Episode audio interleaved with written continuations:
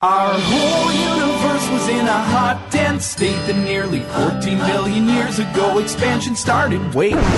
Conhecimento, estudo, especialização, estágio, desenvolvimento, curiosidade, curiosidade carreira. EngeCast, o seu podcast de engenharia.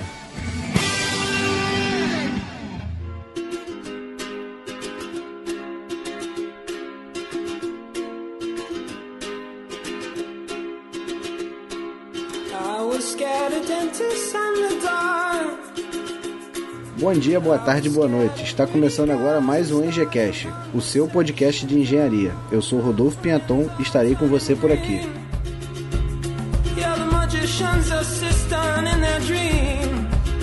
Eu sou o Bruno Tomás, engenheiro elétrico de São Paulo. Eu sou o Eduardo Bortolotti, engenheiro de computação de São Paulo. Eu sou o Felipe Trindade, engenheiro mecânico também de São Paulo. Eu sou o Luciano Neto, engenheiro de controle e automação, se a burocracia permitir até esse programa sair, de São Gonçalo, Rio de Janeiro. E eu sou Rodolfo Pinhaton, estudante de engenharia civil direto do Rio de Janeiro.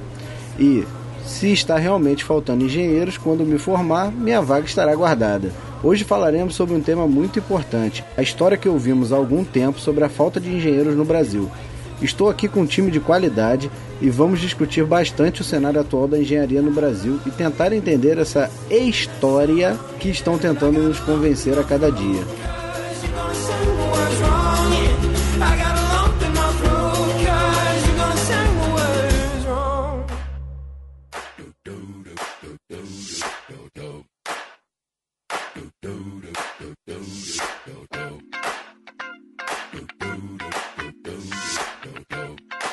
Eduardo chegou a traçar alguns planos legais, pelo que a gente andou vendo antes da, da gravação do episódio. Eduardo, qual que é a sua visão sobre o plano de carreira e sobre o próprio incentivo empresarial pro engenheiro? O que leva um cara a ser motivado a estudar engenharia e não gerar um gap igual a gente está sofrendo hoje daqui a 30 anos? Olha, a minha opinião em relação ao plano de carreira é meio, é meio xiita, né? Mas, sendo curto e grosso, eu acho que plano de carreira não existe. Eu acho que isso é, uma, é um termo bonito que é alguém, é, alguém cunhou aí em algum momento da história e aí virou é, commodity, né? Toda vez que a pessoa vai pegar informação sobre a empresa, analisar a vaga, ele pergunta, viu, mas vocês têm plano de carreira? Isso não existe. Plano de carreira é o quê? Olha, se você ficar três anos nessa posição, você automaticamente vira pleno, depois mais dois anos você vira sênior, depois você vira gerente, depois você vira supervisor. Isso não é assim. É vida militar isso aí, pô. É, militar que é assim.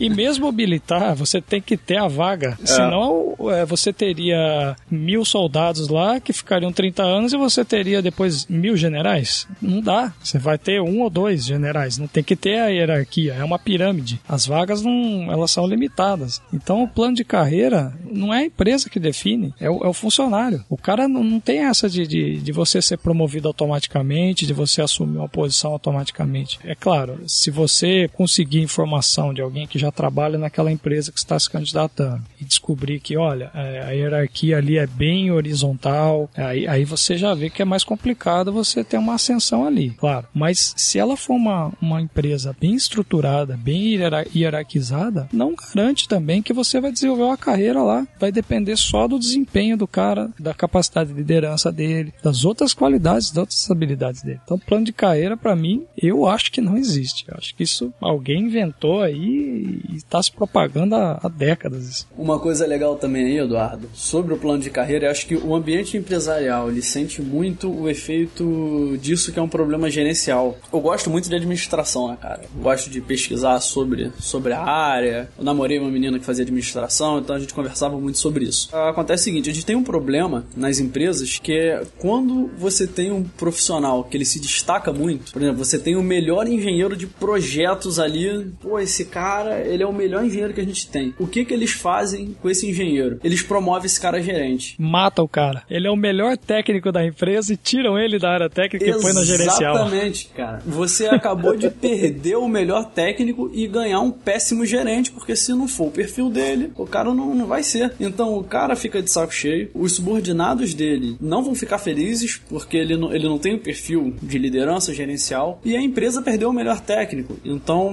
isso é um problema é, gerencial da empresa mesmo. É até a questão que fala da, da carreira, se não me engano, é carreira em Y, que você tem a, a progressão técnica e a progressão gerencial. E isso hoje, como é uma coisa, é, acho que é um pouco novo, um pouco na vanguarda, se bem que não é nem um pouco na vanguarda, mas assim, né, dentro do, do nosso ambiente, isso aí causa um, um, ambiente hostil dentro da empresa, né? Pô, eu acho que você fica até com medo, né? Pô, será que eu vou me destacar a ponto deles me tirarem daqui? E eu quero ficar aqui, meu irmão, não quero sair daqui. Tem um caso na empresa que eu trabalho que quando eu entrei lá como estagiário, esse hum. cara já era líder lá, já tinha umas 15 pessoas abaixo dele. E aí, claro que ao longo dos anos ali ele foi subindo, chegou a quase 60 pessoas abaixo dele. Chegou um dia que ele teve a coragem de ver que gerenciamento não era o negócio dele, o negócio dele era técnico era muito bom na parte técnica. Ele teve a coragem de pedir para voltar pro técnico. Quer dizer, claro que ele viu também essa oportunidade do Y, né? Se não existisse essa estrutura lá, ele não faria isso, lógico. Mas ele voltou para a área técnica e ele hoje é um dos quatro ou cinco que são especialistas técnicos da empresa. Quer dizer, ele tem um cargo alto, mas na área técnica. É legal falar isso aqui, é, é interessante. Por um tempo eu, eu participei do diretório acadêmico da faculdade e como o Cefet ele é muito focado na parte de engenharia. Então, o nosso diretório acadêmico nós tínhamos eram cinco cursos de engenharia, se não me engano, e um de administração.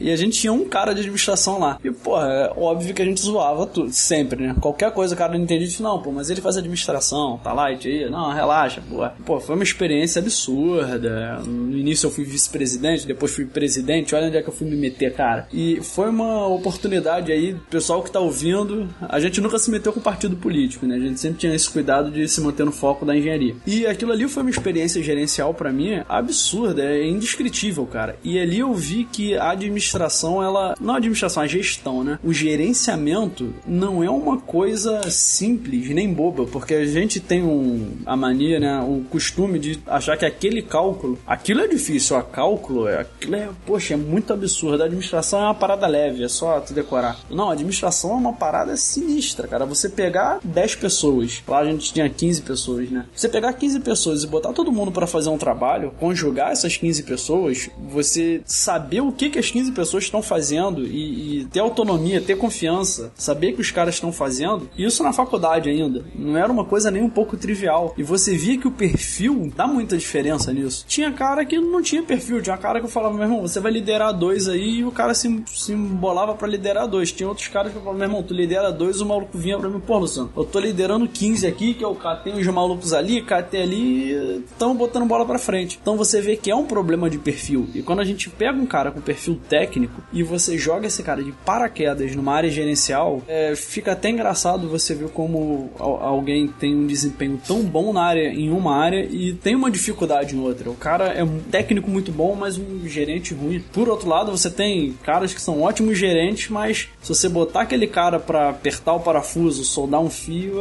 aquele cara ali, ele, você vai ver que tem diferença. Então isso é legal e é um problema nas carreiras hoje aí, nas empresas. Acredito que isso aí seja responsável por muito desgosto aí da galera, o pessoal desanimado. Isso é, isso é uma grande inércia ainda do, do mercado nosso em geral, né? Qualquer que seja a área, não só de engenharia, qualquer empresa aí com um mínimo de hierarquia, tem essa inércia ainda é, histórica dos anos 80, em que o pai falava assim: filhão, você vai estudar, vai conseguir um emprego bom e vai ser diretor de. Quer dizer, é, pois é. achava que o sucesso era você liderar pessoas. Então, se você não conseguiu liderar, você é um fracassado. Essa, era, essa era a herança, essa herança maldita. Vocês acham que, digamos, esse caminho normal de de repente o cara sempre chegar a, a um cargo gerencial e sair do técnico. Uhum. Isso causa uma falta de engenheiros experientes no mercado ou não? Ou você sempre vai ter o suficiente para dividir para os dois lados e por igual? Ô Felipe, eu acho que isso daí gera exatamente o contrário, porque se você tem um experiente coordenando um grupo, ele pode passar isso daí para frente. Exatamente. Você está perdendo o operacional daquele cara, que poderia ser o melhor de todos, mas ele pode estar tá potencializando o operacional dos outros a produzir mais do que ele poderia estar tá produzindo. Quer dizer, a aparente perda de produtividade dele está sendo compensada e com sobra no estímulo que ele está dando no grupo. Ah, concordo na questão qualitativa. Estou querendo perguntar se mais quantitativa para a gente tentar voltar mais para a questão do, do, tema aqui. Pra, é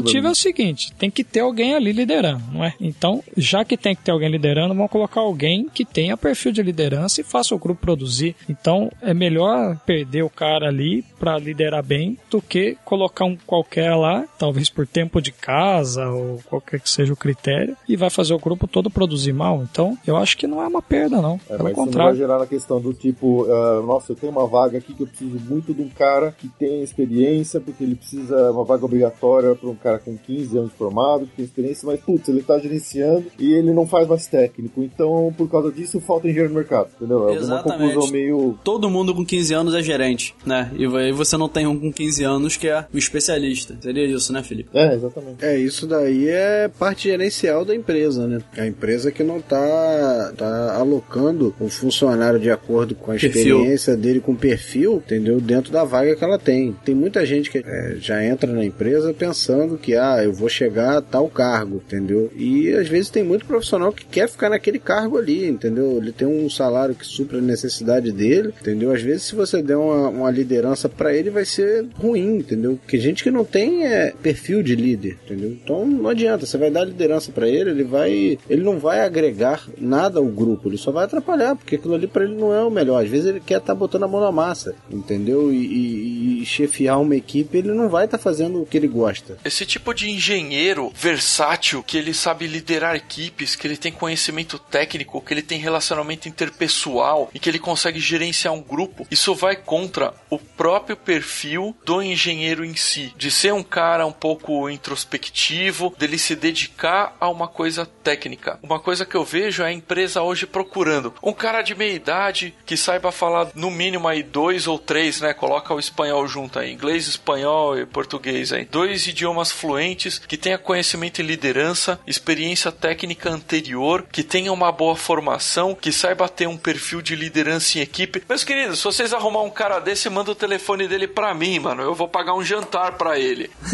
Isso daí é uma coisa que vai contra o próprio perfil. Então você acaba restringindo. Dentro do meio da engenharia, você se apega a um grupo em específico. Não sei se eu falei uma grande besteira, mas eu queria ouvir a opinião de vocês a respeito disso. Ah, eu Isso. Aí é, cara, é absurdo, Bruno, porque eu sou engenheiro aqui como vocês, quando esse programa tiver ido ao ar por causa da burocracia aí do MEC, mas vamos lá. Por arredondamento. É, por arredondamento. Tá por, por arredondamento. Eu vejo no perfil da minha turma lá, o pessoal até me chamava de político. Eu, pô, fui do diretor acadêmico, fui presidente, falava com todo mundo. Eu, pô, eu só não virei vereador. O vice-presidente, quer dizer, o cara que era presidente quando era vice, ele virou vereador. Quer dizer, se candidatou a vereador, né? Mas enfim. Tá se dando melhor que você, pô. Exatamente, é, não, não, não, tá se dando melhor que você aí, ó.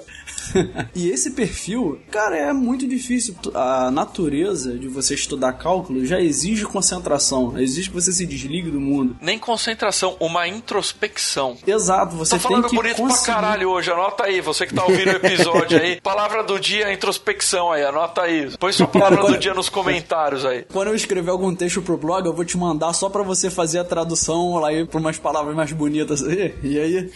Nada, nada. Admiro pra caralho seus textos, mano. Começa algum com introspecção sobre alguma coisa. Aí eu vou saber que é pra mim, eu vou saber que é pra Olha mim. Olha só, mensagem subliminar. de amor pro Bruno, né? Eu vou, eu vou mandar aquela do palco geográfico, como é que é o negócio?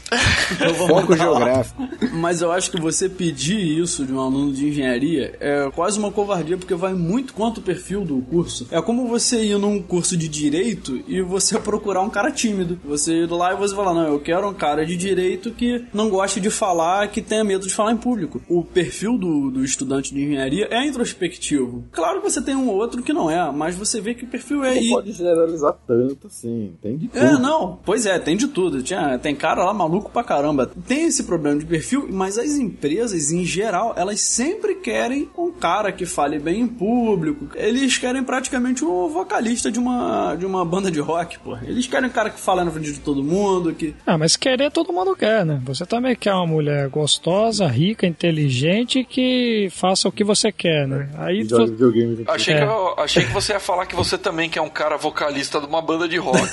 Porra, rico então? Porra. Rico, loura. Rico, Pagando, né? Rico, nós vamos sair na briga aí, hein? Tô na fila, hein? que joga videogame, né? Eles vão querer um profissional assim. Vai tentar por um tempo, não vai conseguir, eles vão ter que partir pro que tem, né? Então. Não, eles vão partir adianta- pra pe- pegar um profissional lá fora. Esse que é o problema. Olha o gancho, chegamos no tema do programa. Olha aí. Ó, Ah, é mesmo, falta de engenheiros. Trust me when I say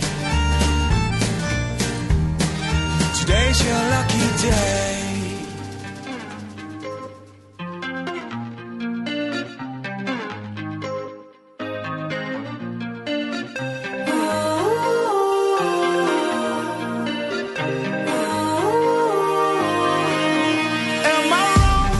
outra coisa, Rodolfo, que eu acho extremamente interessante aí que você trouxe, né? Uma coisa é você ter inglês fluente, a outra é você ter inglês técnico. Um engenheiro, Isso. obrigatoriamente, meus queridos, vocês que estão ouvindo aí, obrigatoriamente você tem que ter inglês técnico. Você precisa bater um papo bêbado com um cara na beirada do Michigan falando de blues e entender o que o cara fala bêbado. Não, mas se ele conversar com você a respeito de algum equipamento, algum parâmetro ou te der um manual, você precisa saber. Então, quando a empresa coloca ali inglês fluente, ela põe uma limitação, porque o mínimo que você tem que ter é o técnico. O fluente cai nesse seu papo, Rodolfo, vira um, um interesse É, a exigência conflitante. conflitante, Exato, né? É. exigência conflitante. Anota aí, palavra também do dia. Exigência Olha aí. É, o que conflitante. acontece, tem muita empresa que, ah, eu quero inglês fluente. Só que, às vezes, o profissional já tem um nível de inglês que vai atender a necessidade da vaga, entendeu? E, ah, não, eu, daqui a pouco eu vou precisar mandar esse profissional pro exterior ou ter contato com alguns projetos no exterior. Então, ele vai ter que ter realmente fluência no inglês,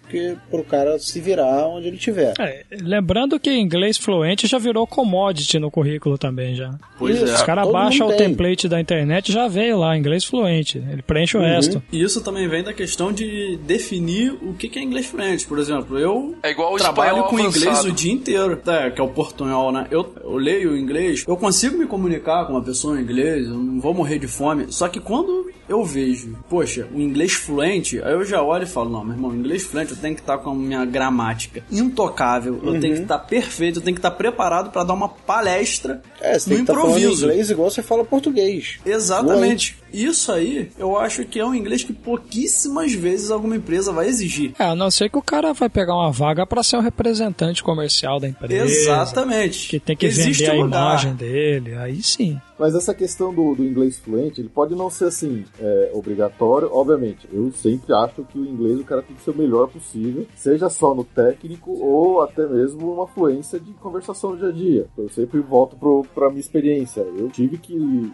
ler e conversar, escrever e-mails com muitas pessoas de fora, porque você vai comprar um equipamento para uma coisa, você não consegue achar no Brasil, você tem que comprar de fora. Minha primeira experiência ah, longe de casa como engenheiro foi trabalhando dentro da refinaria da Petrobras, onde todos os meus supervisores eram japoneses, eh, indiano, filipino, e era um inferno falar com aqueles caras. Então você tem que ser bom em inglês até pra ouvir o sotaque do cacete daqueles Exatamente, caras, né? porque eles não falam inglês, né? Eu já trabalhei com japonês. Eles pegam o inglês, transformam numa língua deles e conversam entre eles, né? É, exatamente. Você tem que entender o inglês do japonês. E aí, sei lá, às vezes eu acho até que é, esse grande avanço que a gente tem hoje em dia de qualquer jogo que você compra vem dublado, né? Jogo de videogame. Eu sempre fui um grande admirador de videogame e desde a época do Atari, Master System, Mega Drive, eu era obrigado a entender aquela porra em inglês, então eu aprendi inglês jogando videogame. Hoje a molecada nem isso mais aprende, porque todos os jogos já vêm dublados. Somos quer dois, dizer, viu? Tamo junto aí, Felipe. Molecada, pega esse jogo que você comprou dublado e põe em inglês pra aprender essa merda, porque é o único jeito, pelo menos, de você socar isso na cabeça. Vai jogar Chrono Trigger, mano. Puta, é isso aí, cara. Que na E o época pior, chamava Chrono? Trigger, né? Exato. Ah.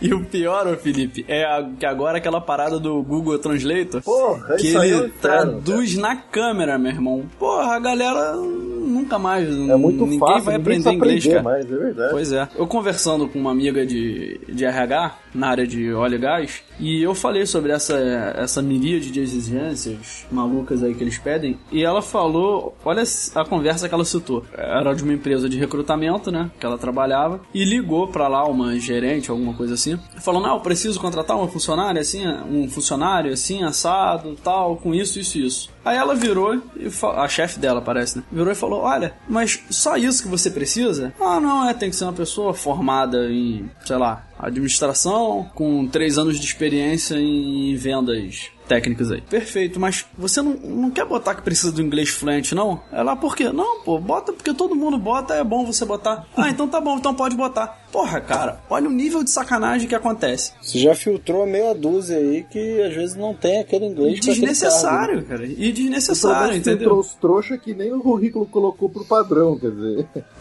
pois é. Enfim, então acontece isso. Assim, como aconteceu ali, eu não duvido que aconteça. Claro que é ótimo. Poxa, um inglês fluente, ele é um diferencial. Mas tem lugares que tá óbvio que o cara não vai usar, entendeu? Mas será que daí não é por causa daquilo que a gente estava falando antes, da vaga de trainee, com 3 mil candidatos por vaga? Você tem que ter algum critério Ah, para dar uma filtrada, exato. né? O, o- o meu sogro, ele, é- ele é engenheiro eletricista também. Só que quando ele estudou engenharia, a empresa não tinha engenheiro. Ele, ele já tinha dois filhos, estudava à noite. Quando ele conseguiu se formar, pô, a carreira dele alavancou ali, absurdamente, porque não tinha engenheiro. Então o pessoal olhava, ó, o doutor lá, ó, o doutor e tal, né? Então, hoje não, é, banalizou, né? Não tô querendo dizer que, que é fácil ser engenheiro, mas quem não tem curso superior mais hoje é, mercado, sofre né? bullying no mercado, né? Então você tem que começar a filtrar, né? Você tem que começar a diferenciar as pessoas.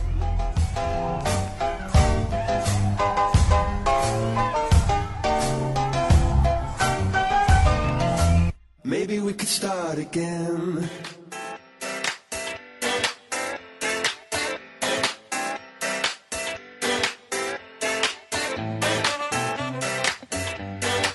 E eu vou te falar uma coisa, Felipe, um- uma informação boa aqui que é para dar frio na espinha dos engenheiros aí. O- olha isso aqui. Folha de São Paulo, 14 de abril de 2013. Pela primeira vez a engenharia tem mais calouros do que direito. Putz, Cara, o que que acontece com a galera de direito aqui? Se alguém estiver me ouvindo aí de direito, se eu estiver falando errado, você avisa aí que eu tô falando errado. Mas o que eu vejo com a galera de direito? O Brasil, ele é um país é, predominantemente de direito, né? Acho que todo mundo faz direito, os cargos de direito, porra, com salários absurdos. E o que que aconteceu? Todo mundo correu pro curso de direito, lotou o curso de direito, formou muita gente em direito e hoje é isso aí. O estagiário de direito, sei lá, acho que o cara ganha 300, 400 reais numa vara pública aí. Então, o que acontece? Você saturou o mercado. E quando eu ouço que a engenharia tá formando mais aluno do que direito, meu irmão, é o último que sair apaga a luz. Porque o que vai acontecer, e que já acontece hoje, quando a gente tem 3 mil engenheiros para uma vaga, ou um concurso da Petrobras com uma quantidade absurda de engenheiros tentando a vaga, a gente vai ter mais colega de curso aí formado. E vão abrir a torneira, vai ter mais engenheiros sendo formados. O mercado não tá absorvendo essa galera. E aí a gente entra num ponto que me incomoda muito, é quando a gente usa aquele critério de comparação de o Brasil hoje tem seis engenheiros para cada 100 mil habitantes. E o ideal é o que tem no Japão e nos Estados Unidos, que é de 25 engenheiros para cada 100 mil. Cara, não é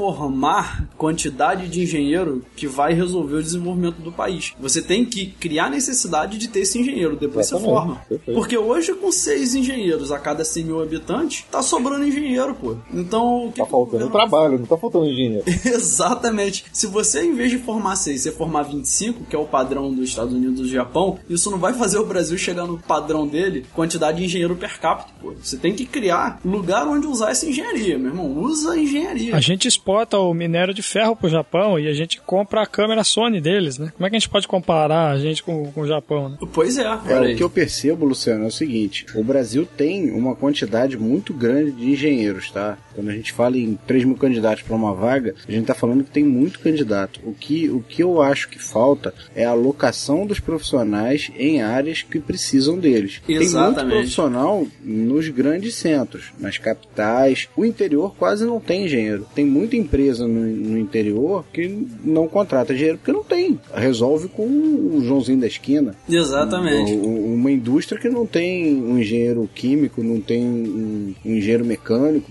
para os materiais, quebrou, espera o cara consertar, entendeu? Espera até alguém chegar para consertar, porque não tem engenheiro num raio de 200 quilômetros em volta que possa atender ou, essa ou não empresa. tem engenheiro, ou ele não pode pagar o salário que o cara tá pedindo para vir de um centro ah, urbano grande para esse local. Tem essa Sim, mas não é só não é só questão de salário não, é qualidade para esse engenheiro ir para esses locais. Sim, sim, sim, verdade. O foco do, do podcast hoje é a questão da falta de engenheiro. Então, é, eu li muito a respeito da época do Mais Médicos. E um deputado do Paraná, que é médico, ele exemplificou muito bem sobre a questão da falta de médico no Brasil. Não falta médico no Brasil, tem médico dando cabeçada nos grandes centros. A mesma coisa dos engenheiros. O que falta é incentivo para esses médicos e, e posso colocar também os engenheiros irem para o interior. Por quê? Os grandes empregadores, é, a maioria dos empregadores no interior seriam as prefeituras, como são com os médicos, é a mesma coisa com os engenheiros, seriam as prefeituras. Exato. O que, que acontece? A prefeitura, muito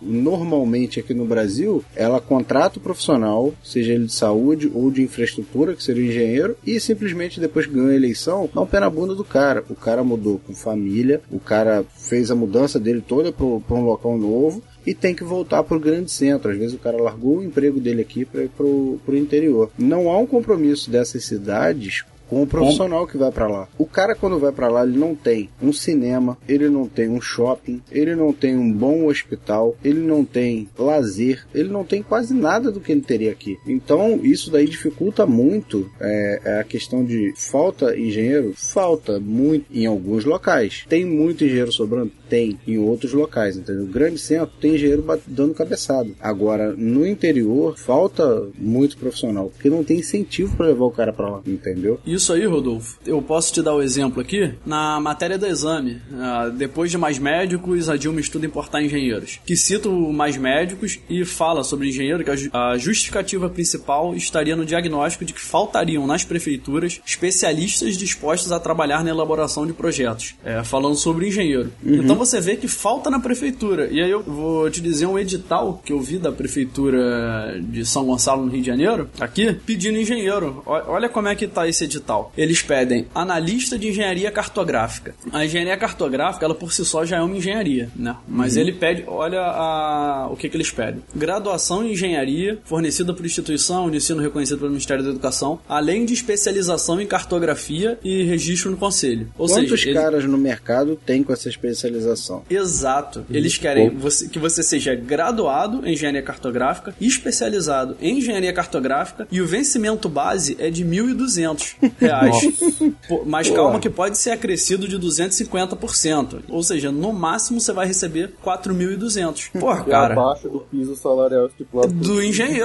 E, os- e isso é o máximo que você vai conseguir, sendo que eles querem que você seja formado em engenharia cartográfica, que já é uma área rara, é especializado em engenharia cartográfica. E aí embaixo tem uma vaga semelhante aqui para engenharia é, de transporte, que você tem que ser formado no curso de engenharia, aí pode ser qualquer curso, e com especialização em transporte, com a mesma coisa, ou seja, o salário máximo, na melhor das hipóteses, se você for sobrinho do prefeito, deve ser 4.200 reais, abaixo do piso de engenheiro. Então, pô, é isso que a prefeitura vai fornecer? Então tá faltando engenheiro nas prefeituras para trazer lá de fora? Não. Luciano, Oi, pode falar. o site do Confea tem registrado no Brasil 1.457 engenheiros cartográficos, ou seja, são muito poucos profissionais para 5.500 municípios no Brasil. Você teria que ter cada profissional, em teoria, atendendo mais de três municípios, entendeu? Se todos os, os municípios precisassem do mesmo tipo de profissional. De profissional. É, e baseado nessas condições que estão oferecendo pro trabalho, salarial, o cara vai para longe da família às vezes para ficar só um tempo, alguns meses fazendo trabalho, ou ficando um ano voltando de final de semana, não sei. Mas é, essas condições são terríveis, quer dizer, quem que vai querer Exato. largar o trabalho dele aqui para aceitar trabalhar dessa forma longe de casa? É óbvio que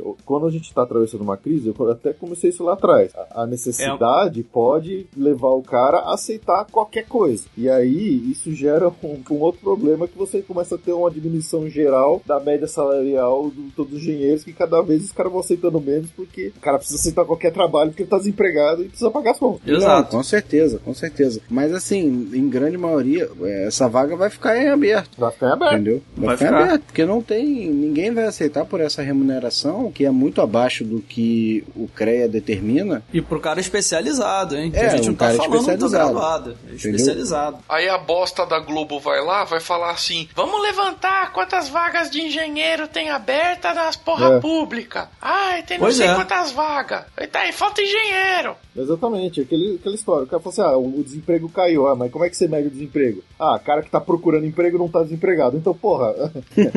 Ah, outro dia, ou esses dias mesmo, eu li que parece que o IBGE vai mudar a forma como se calcula o PIB. Vai, vai mudar, vai mudar. Quer dizer, se você muda o, o, a- o padrão pelo qual você mede um índice, você pode maquiar esse índice da forma que você quiser. Então, óbvio, se o cara vai chegar nas, em todas a- as prefeituras do Brasil, vai pegar a prefeitura lá no Acre. Ó, nada contra o Acre, hein? Um abraço pro Acre. Nem existe. É, o cara tá oferecendo 1.200 reais mais duas coxinhas pro cara de salário, é óbvio que ninguém vai aceitar essa vaga. Tá parecendo os físicos que despreza a resistência do ar, atrito, atrito do material, ó, de- despreza não sei o que lá. Um abraço pros físicos aí. Não, e outra coisa também, a reportagem, isso que eu, pô, eu acho lindo quando eu vejo essas. Eu, eu adoro ler reportagens sobre engenharia, cara, porque é. Eu acho que eu vou criar um modo, um manual de como fazer uma reportagem e você conseguir provar que falta engenheiro no Brasil usando malandragem na, na- no teu texto. Porque as reportagens elas costumam pegar a pesquisa salarial de, de um portal muito famoso aí de, de emprego aí, né? De vagas. Na pesquisa, eles colocam Eu assim. hora catei de o que você pesquisa. tá falando. É, né?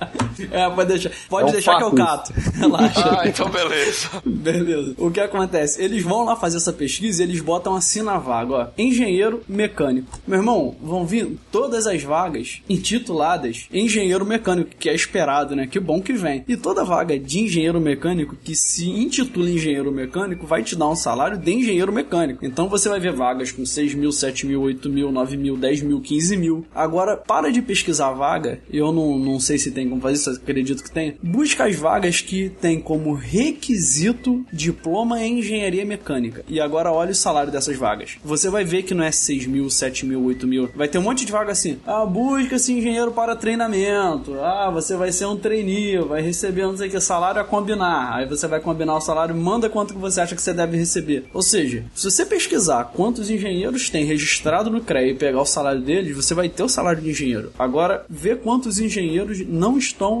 empregados como engenheiros, quantos são analistas. Esse é o salário de engenheiro no Brasil, que o pessoal não faz, que isso não vai sair na reportagem. Eu não sei por que, que os caras não divulgam isso, não sei se eles não pesquisam esse ponto. E esse é um problema, porque não tá faltando engenheiro no Brasil. O que tá acontecendo é que tá faltando lugar onde usar um engenheiro, pô. Você não tem onde usar um engenheiro aqui. Claro, né? Em em determinadas áreas. Então. Não, com certeza. O que falta muito, Luciano, é a questão da. A empresa precisa de um determinado profissional e ela não quer gastar tempo e dinheiro para capacitar esse profissional dentro do que ela precisa. Às vezes tem, tem muita reclamação, isso daí que você colocou, questão de, de vaga em aberto. A vaga é para uma especialização que muito provavelmente não tem vaga em instituição de ensino para capacitar esse profissional. Os cursos que, que podem capacitar ele para suprir essa vaga não são assim é, muito fáceis de entrar. Não estou nem dizendo processo seletivo, é, não tem vaga disponível mesmo, entendeu? Às vezes você tem um nível de especialização que você não, não consegue se formar em um ano naquilo ali. Você não tem gente no mercado para aquilo. Esse tipo de, de exigência da empresa, o que eu acho que eles deveriam fazer é: ah, eu preciso de um profissional nesse perfil. Beleza, o que, que mais chega perto disso? Ah, eu tenho esse profissional no mercado. Beleza, me dá esse profissional que ele está perto do que eu quero e vou capacitar ele para minha necessidade. Isso daí eu vejo que falta. Tem poucas empresas no Brasil fazendo isso. Eu vi, um, eu vi uma reportagem essa semana que a, aquela Axo Nobel simplesmente vai acabar com o programa de trainee. Eu não sei se é no mundo todo ou aqui no Brasil só. Simplesmente porque ela não tem é, não tem o retorno que ela gostaria do programa de trainee. Eu não estou dizendo uhum. se se ela tá certa ou errada em fazer isso, tá? Tô só citando que é menos vaga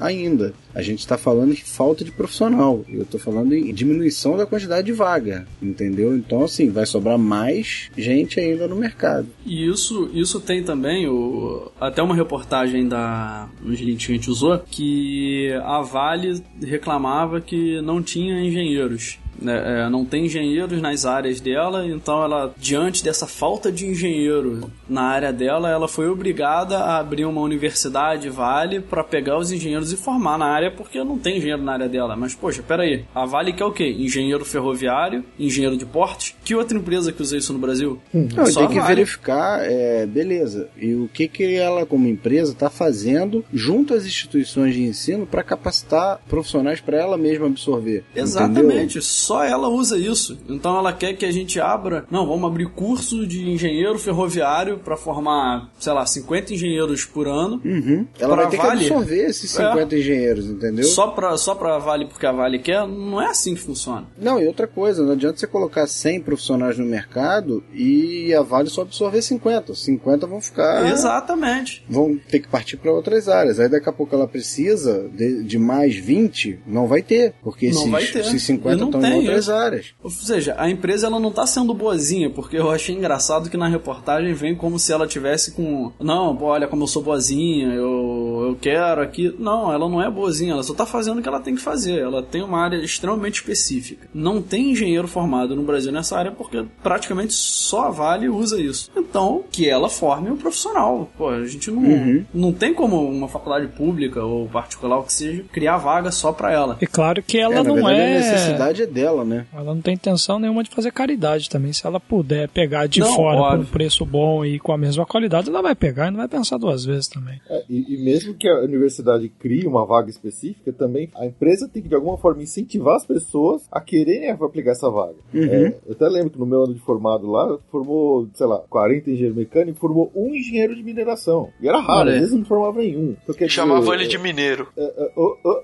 oh,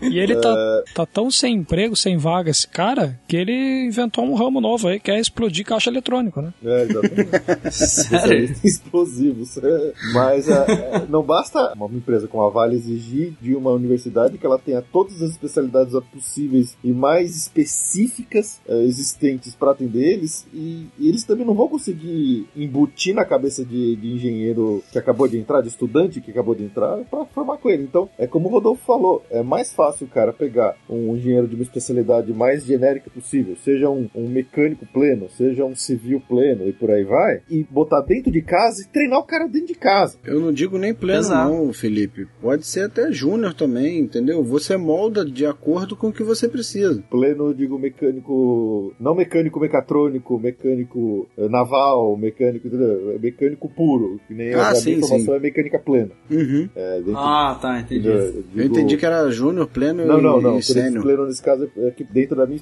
Eu entrei na engenharia mecânica plena. Aí tem a mecânica uhum. naval, tem a mecânica produção, tem a mecânica. Pra não chamar de mecânica pura, né? É, mecânica pura, exatamente. Puro sangue.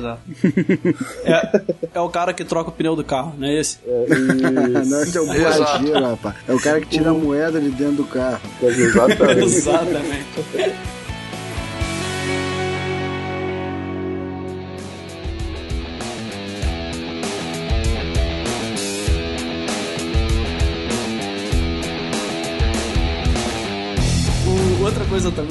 Outro, problema que a gente tem aí, isso aí entra na questão de formação e na questão da, da especialização também. É que no Brasil a gente tem um perfil muito academicista. Ou seja, é um perfil muito.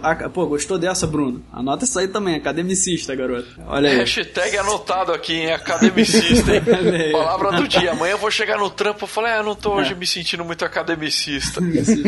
Pode inventar a palavra, então, é, é eu, eu acho que dá pra usar acadêmico nesse lugar, mas eu prefiro academicista que fica muito mais maneiro. esse, esse tipo de perfil, que é o nosso professor, que naturalmente, como ele foi da época do apagão da engenharia, ele teve que seguir o caminho acadêmico, e hoje você tem professores na área de engenharia extremamente acadêmicos, o que não é ruim, é muito bom, que causa o desenvolvimento. O desenvolvimento é feito dentro da academia também, quer dizer, né, basicamente é feito dentro da academia com pesquisa, mas a gente tem muitos professores acadêmicos e poucos professores com experiência prática. E isso faz o aluno sair formado muito teórico. Ou seja, a gente tem pouco contato com o chão de fábrica. É um ou outro professor que vai te dar aula que você vê que o cara veio do trabalho. Concordo plenamente. E outra, o MEC, ele estimula isso. Esse que é o problema. Porque a faculdade, a verba que a faculdade, que a universidade recebe, ela é proporcional à titulação dos seus professores. E a titulação, ela, ela anda no sentido contrário à experiência no mercado de trabalho, no mercado uhum. de trabalho privado. Então, a universidade, ela começa a buscar professores doutorados PHDs colocam que estão uma... fora do mercado, né? Ela só tá pegando gente que tá fora do mercado. E aí você pega esse aluno que passa na graduação extremamente teórica, ou seja, o cara ele faz projeto de braço robótico, de olho biônico, de, de reconhecimento de padrão, de inteligência, etc tal. E aí esse cara vai pro mercado. E aí quando ele vai pro mercado, você tem esse aluno, que aí a gente até volta também na questão da pública particular, você tem o cara da pública, que ele fez o tratamento de pesquisa pesquisa na área de, pô, sei lá, de, de amidalite microbiana, fazendo automação do, do resultado disso tudo aí. Aí você pega esse cara e não, beleza. Porque pro aluno é isso que ele pode fazer, é isso que ele tem na cabeça dele, é isso que foi oferecido. Ele seguiu isso. E aí na hora que ele se formar, ele vai estar tá lá, não, eu fiz o máximo que eu pude na minha vida do lado de um, de um cara, que o cara, não, eu só fiz um curso técnico. E o maluco tá muito mais preparado pro mercado do que esse aluno. Eu não tô falando que é ruim o cara fazer esse tipo de pesquisa mais pura. É legal se ele quer ser um mestre, se ele quer fazer um doutorado. Mas se ele quer ir pro mercado, as universidades elas não dão essa. Eu acho que falta essa oportunidade de você mexer em algo, sujar a mão de graxa, entendeu? E isso eu, causa um déficit no aluno. Porque Luciano, você fica. Hum. Pegando o gancho aí contigo, antes de começar a engenharia civil, eu fiz dois politécnicos, tá? Esses cursos tecnológicos. E tanto em um quanto o outro, a maioria dos professores, eu falo que 90 ou 95% dos professores são profissionais é, renomados na área que dão aula. Peca um pouco porque eles não têm a didática de, do, desse mesmo acadêmico que, que tem doutorado, que tem mestrado, entendeu? Alguns estão dando aula e fazendo mestrado ao mesmo tempo para poder pegar isso, o né? currículo, né? para pegar essa didática, tal, tal, tal. Então o que, que acontece? É, você tem é, no Politécnico uma preocupação muito grande com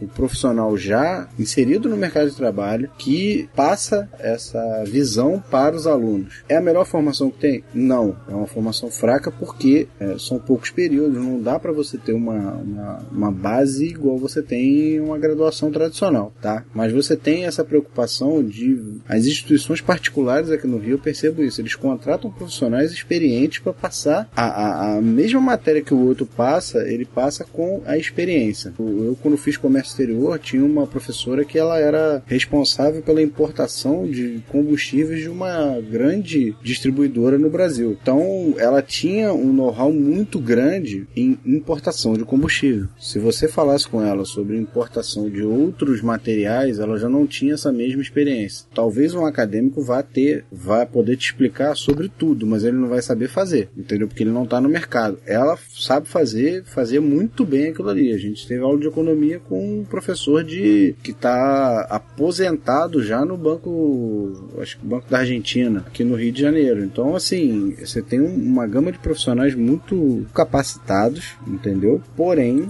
sem uma boa didática. Isso daí é, é uma preocupação que as instituições têm que ter. Tem muita vaga que a gente precisa de um profissional qualificado e você, você não tem profissionais para qualificar dentro daquela vaga. Você não tem professores para qualificar dentro daquela vaga. As instituições não não, não conseguem esses professores. O ideal seriam engenheiros já sênior, com 15, 20 anos de experiência, estarem ensinando esses. Ou, ou alunos dentro da faculdade ou alunos se especializando, que isso seria uma boa solução para essas especialidades que as empresas inventam às vezes a, a, necessidade, entendeu? Não, exato, e tem e tem aquilo também, né? Esse aluno tão distante da, da prática assim, e, e, tão teórico, ele vai saber fiscalizar o trabalho de um técnico legal, ele vai saber gerenciar um técnico, ele vai saber falar, olha, eu preciso que você faça isso se ele não conhece aquilo. Não. O cara nunca apertou um parafuso. Não. Exatamente. E ele vai chegar ali e vai gerenciar o técnico para fazer? Ou será que esse técnico vai enrolar o cara? Ah, eu conheço esses meus amigos técnicos que estavam fazendo engenharia, eles falavam, eles, cara, é, pô, você vê muito o peão enrolando o engenheiro, cara. É muito porque os caras não têm noção de nada, eles não sabem o tempo que se leva para fazer um serviço. Ele chega para você e fala: quanto tempo você precisa? Pô, você faz aquilo ali em um dia. Você fala: ah, preciso de cinco. Pô, você faz em um dia e quatro dias você fica de papo. E tá aí, ó. E o prazo da obra vai ser o que o engenheiro vai dar lá pro superior. Esse é um, porra, é um problema, acho que, cara, muito, muito absurdo. E o outro problema que a gente também tem é que quando você falou a didática do professor que tem mestrado ou tem doutorado, tem muito professor que tem uma didática espetacular e tem muito professor que não. E aí a gente cai num assunto que também me incomoda muito quando eu vejo as pessoas falando de engenharia, que é, ah, o aluno de pública, o cara, o cara é muito bom porque ele aprendeu sozinho, porque o professor é muito ruim, então ele aprende sozinho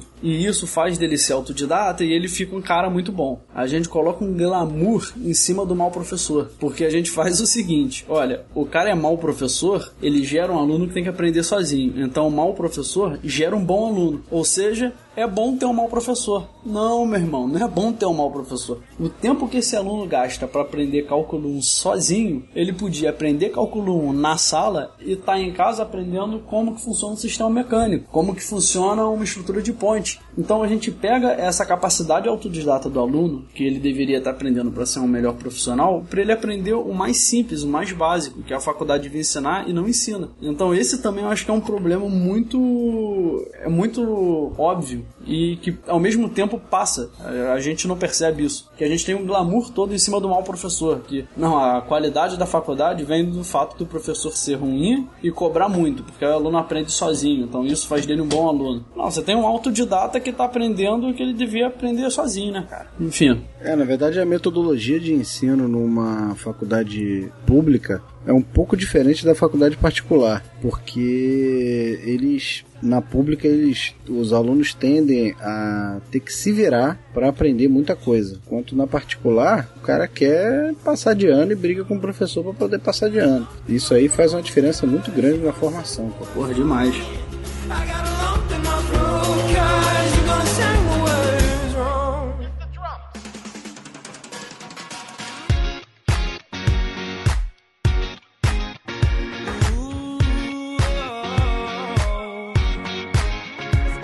vou só finalizar pedindo para vocês a forma de contato, passarem os contatos de vocês, blog, podcast, e-mail, quem quiser passar Twitter. Vou só pedir isso daí. Exatamente. Se vocês querem me achar em algum lugar, se lascaram, porque eu não tô muito aí nas redes. me sigam no Twitter como arroba BrunoBlues e o máximo que eu faço é reclamar da vida e retweetar dicas do Dolinho. E escutem o Gencast que eu vou participar, algum que passou, algum que vai vir aí, hein?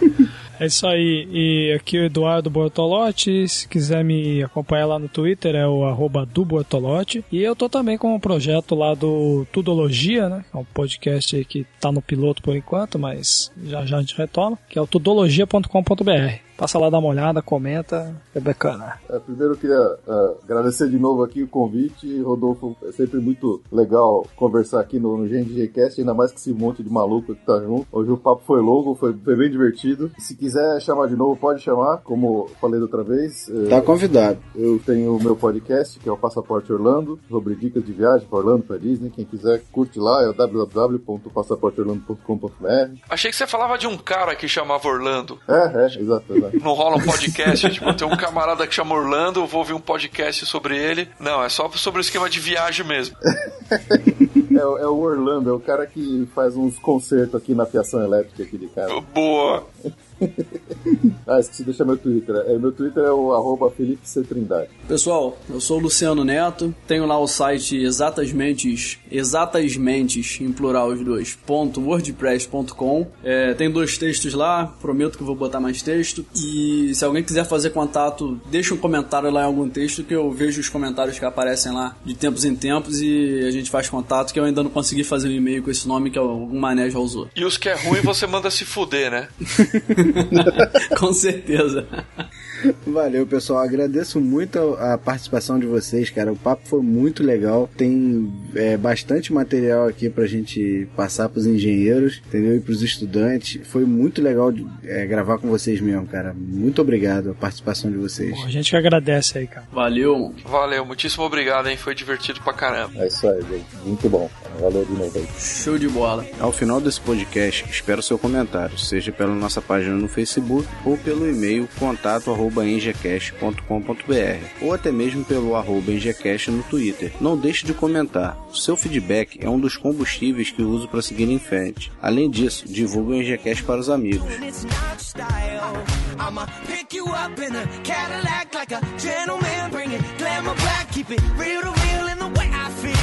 I could walk you down the aisle. I wanna do you like Michael. I wanna kiss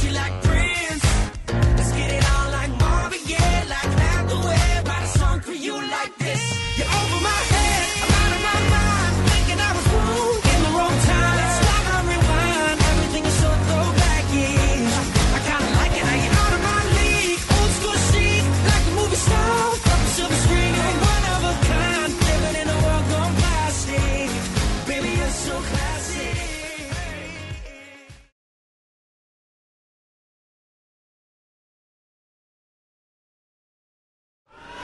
O, outra coisa também legal aí, o.